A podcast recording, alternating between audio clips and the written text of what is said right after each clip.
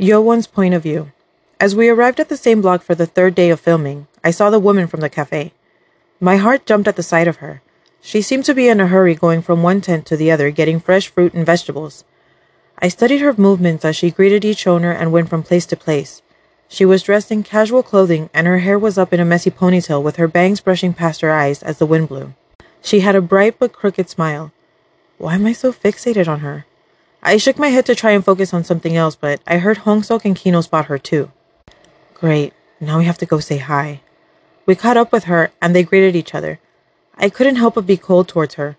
She's not even my type and her voice is too deep. But why is she still my main focus? I kept having an internal battle with myself when she suddenly pointed at me.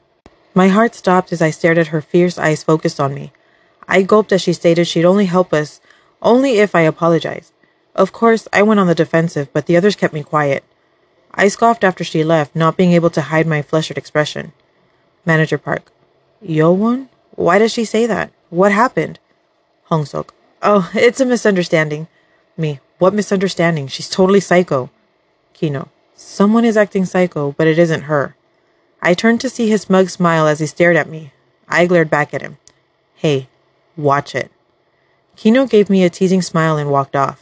Manager Park. Boys, what? Hongsuk. We'll talk about this later. We're filming now.